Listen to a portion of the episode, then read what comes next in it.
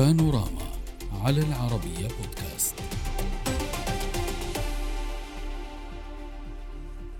الصراع على خلافة المرشد الإيراني علي خامنئي عاد إلى السطح ولكن هذه المرة بشكل يبدو خفيا وبأسماء مختلفة. فالصراع الحالي تقوده بصمت المؤسسة العسكرية في مقابلها الجناح المتشدد المعروف بجماعة الثابتون والشخصية القوية في سعيد جليلي الذي يعارض علنا توجهات المرشد باستئناف المفاوضات النووية. هذا التيار ووفق مراقبين دعم إبراهيم رئيسي في انتخابات الرئاسة ويحتل الآن مواقع مقررة في الحكومة ما ينعش الأمل لدى رئيسي بالفوز في مقعد المرشد. ويوضح خبراء بأن المنظومة الأمنية والعسكرية تشترك مع تيار الثابتون بآلية واحدة لتحقيق الهدف ولكن بأسلوبين مختلفين. فالمنظومة الأمنية والعسكرية تسعى ربما لافتعال وتوظيف الأوضاع الأمنية لدفع مصادر قلقها إلى الظهور ومن ثم القضاء عليها. في حين تحاول جماعة الثابتون إيهام الشارع بأن مصدر أزماته هو الغرب. بالتالي فإن التيار ومرشحه الأقدر على بناء مستقبل إيران يفرض نفسه. ويضيف مراقبون بأن الصراع على السلطة في إيران لن يقتصر على تلك الجهات فمراكز قوى أخرى ستدخل في المستقبل على خط التنافس والصراع. نناقش هذا الموضوع مع ضيوفنا من بيروت حسن فحص الكاتب الصحفي. أهلا بك ومن الرياض صالح حميد الباحث في الشأن الإيراني. أهلا بكم ضيوفي اسمحوا لي أن أبدأ من بيروت. معك أستاذ حسن لطالما كنا نتحدث عن ترابط شديد وتكامل شديد بين رجال الدين ورجال الجيش أو العسكر في الداخل الإيراني. اليوم وكأن هناك صورة جديدة وكأن هناك طرف من هذه الأطراف يدفع إلى الظفر بسيادة النظام بمفرده.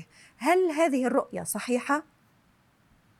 يعني أنت وصلت للخلاصات النهائية في في المقال. طب خلينا نبدأ من الأول. خلينا نبدأ نبدأ نفهمها من الأول معك. كيف تم ذلك؟ كيف حصل؟ أي آه يعني المسألة ذاهبة باتجاه أن أن تدفع المؤسسة العسكرية للفصل مع المؤسسة الدينية آه والسيطرة على النظام. هذا باعتقادي يعني وحسب المؤشرات الموجودة والتي باتت ملموسة أيضا.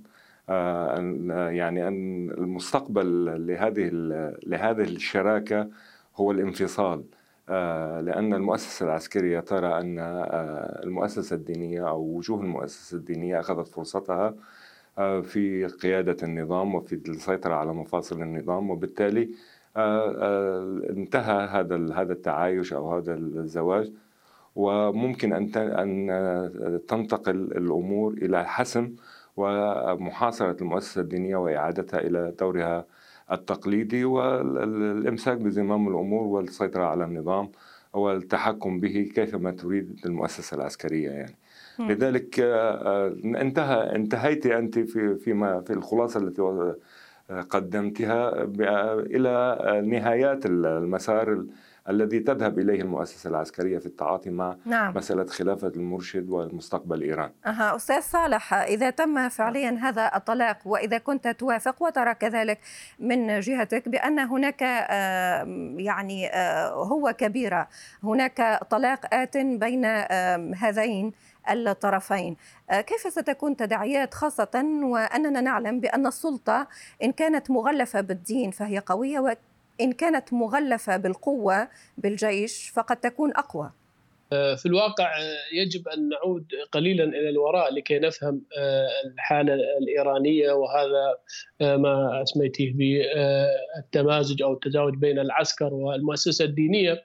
فالحقيقة أعتقد أن أحدهما يعتمد على الآخر ولا يستطيع أحدهما الاستمرار بدون الآخر لأنه أساسا تشكيل الحرس الثوري والذي يمسك الآن بزمام الاقتصاد وقسم كبير من السياسة والاجهزه الأمنية في البلاد يعود فكرته أساسا إلى حماية النظام الثوري وتشكيله أصلا اسمه حتى يعني لا يحمل اسم إيران اسمه حرس الثورة الإسلامية بدون اسم إيران هذا الاسم الرسمي.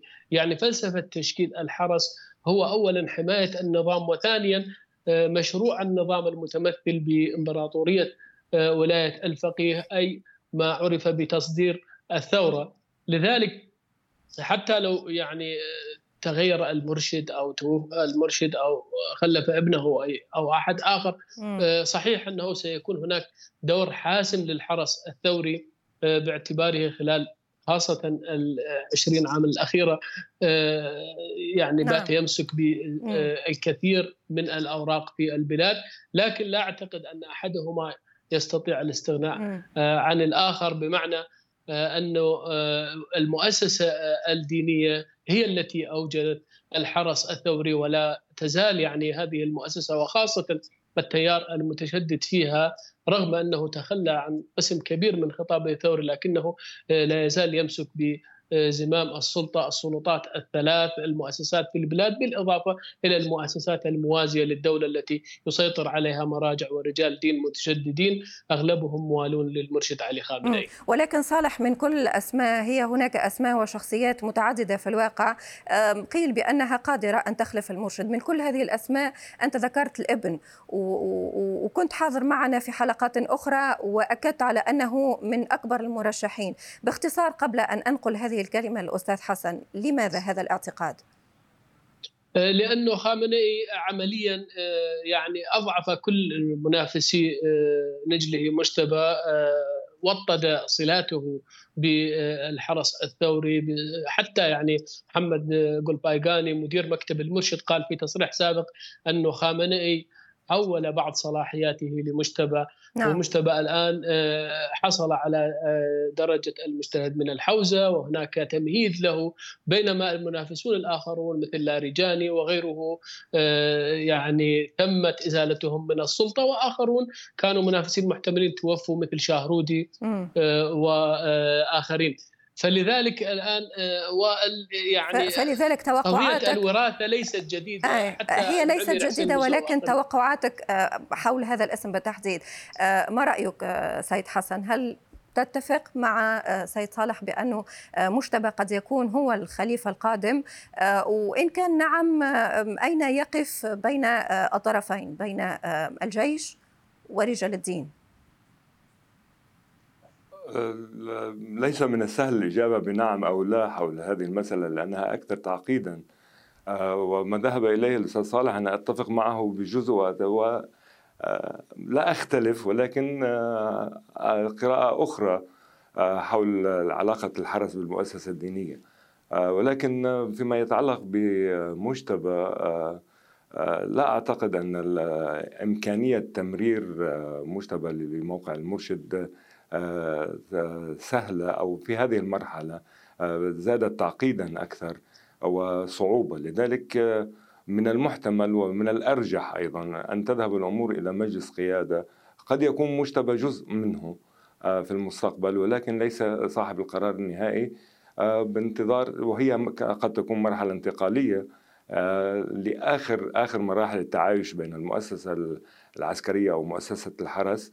مع المؤسسة الدينية في السلطة وليس في الحوزة أو كغطاء آه، ديني وشرعي للحرس آه، ولكن في في السلطة في آليات القرار في نعم. في مفاصل النظام آه، قد تكون آخر مراحل هي المرحلة المرحلة الانتقالية قد تكون آخر مراحل التعايش بين الطرفين المؤسسة العسكرية ستذهب إلى الإمساك بكل مفاصل القرار وتحدد من يكون على الرأس آه، لأنهم لا يمكن أن يخرجوا على على الدستور الذي فرض موقع المرشد الأعلى أو ولي الفقيه سيحتفظون به ولكن آه، هناك سيدور الجدل حول صلاحيات هذا المرشد وكيف ستكون وإلى أي حد آه، يسمح له بالتدخل وبالإمساك بالملفات وبالقرارات.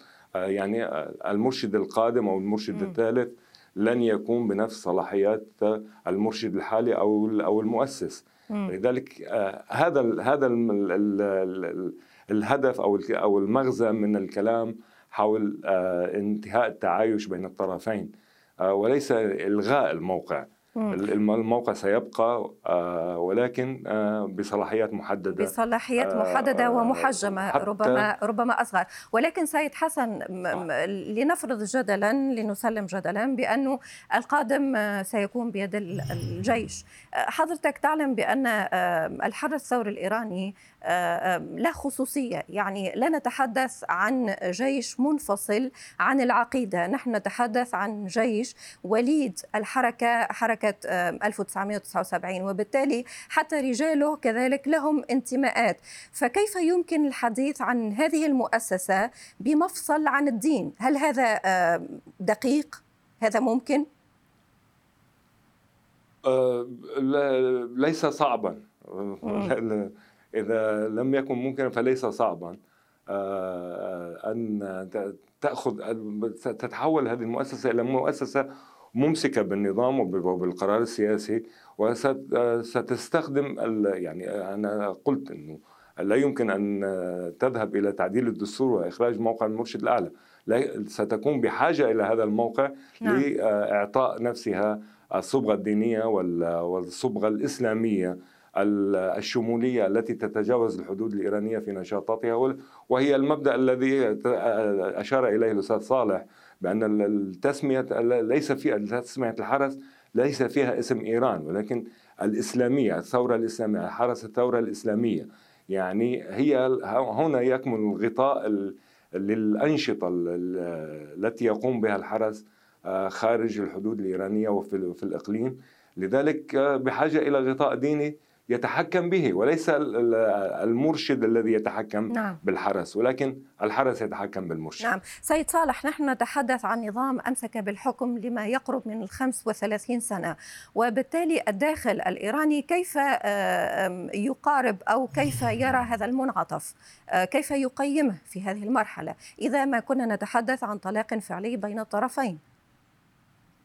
آه، يعني أولا آه، أريد أن أعود قليلا إلى آه، قضية مستقبل الحرس الثوري، آه، الحقيقة يعني الآن الحرس الثوري بمفرده ليس لديه أيديولوجية أو برنامج سياسي للاستيلاء على الحكم، إنما ينفذ أوامر المؤسسة الدينية والسياسية، هذا من ناحية، من ناحية أخرى آه، يعني الدستور صحيح أنه دستور إسلامي وظاهره شكليا ديمقراطي وفي مؤسسات لكن عمليا منذ بداية الثورة آه، لم يتم العمل به ولا حتى آه، في عهد الخميني. وأيضا خامنئي عندما انتخب كان من آه، المفترض أن يكون وليا أو ولي فقيه أو مرشد مؤقت نعم. لفترة انتقالية ثم يختار مجلس الخبراء. لكن خامنئي باتفاق مع رفسنجاني وبعض كبار مجلس الخبراء أبقوه على منصبه. واستمر لحد الآن. فانتهاك الدستور آه، شيء طبيعي في ظل هذا النظام الذي لا يحترم آه، لا الأعراف السياسية حيث قام بتصفية كل من أتوا به في الثورة من أحزاب يسارية وليبرالية والقوميات وغيرها. وهذا أيضا غير مستبعد إذا ما آه، جيء من قبل الحرس الثوري بمجتبى خامنئي. يمكن تعديل الدستور ببساطة أو يعني التلاعب به كما فعل آه، والده آه، علي خامنئي عندما وصل السلطة واستمر بها وحتى اعتراضات أحمد خميني نجل الخميني لم تنفع وربما تم تصفيته حسب ما يقول نعم. بعض الشخصيات اذا هذه العلاقة أعتقد أنها ستستمر وإيران تتحول من دولة يعني دستور ومؤسسات وفق ما كان تطمح إليه الثورة إلى دولة ثيوقراطية بنظام القائد بحالة أشبه بكوريا الشمالية ومن يمسك بالسلطة هو شخص واحد المرشد ومن يحافظ على النظام هو حرس ثوري. أشبه بكوريا الشمالية تنقصها فقط القنبلة النووية. آه طيب آه سنبقى في متابعة هذا الموضوع. أود شكركم جزيل الشكر من بيروت حسن فحص الكاتب الصحفي ومن الرياض صالح حميد الباحث في الشأن الإيراني. شكرا جزيلا لكما. السلام عليكم.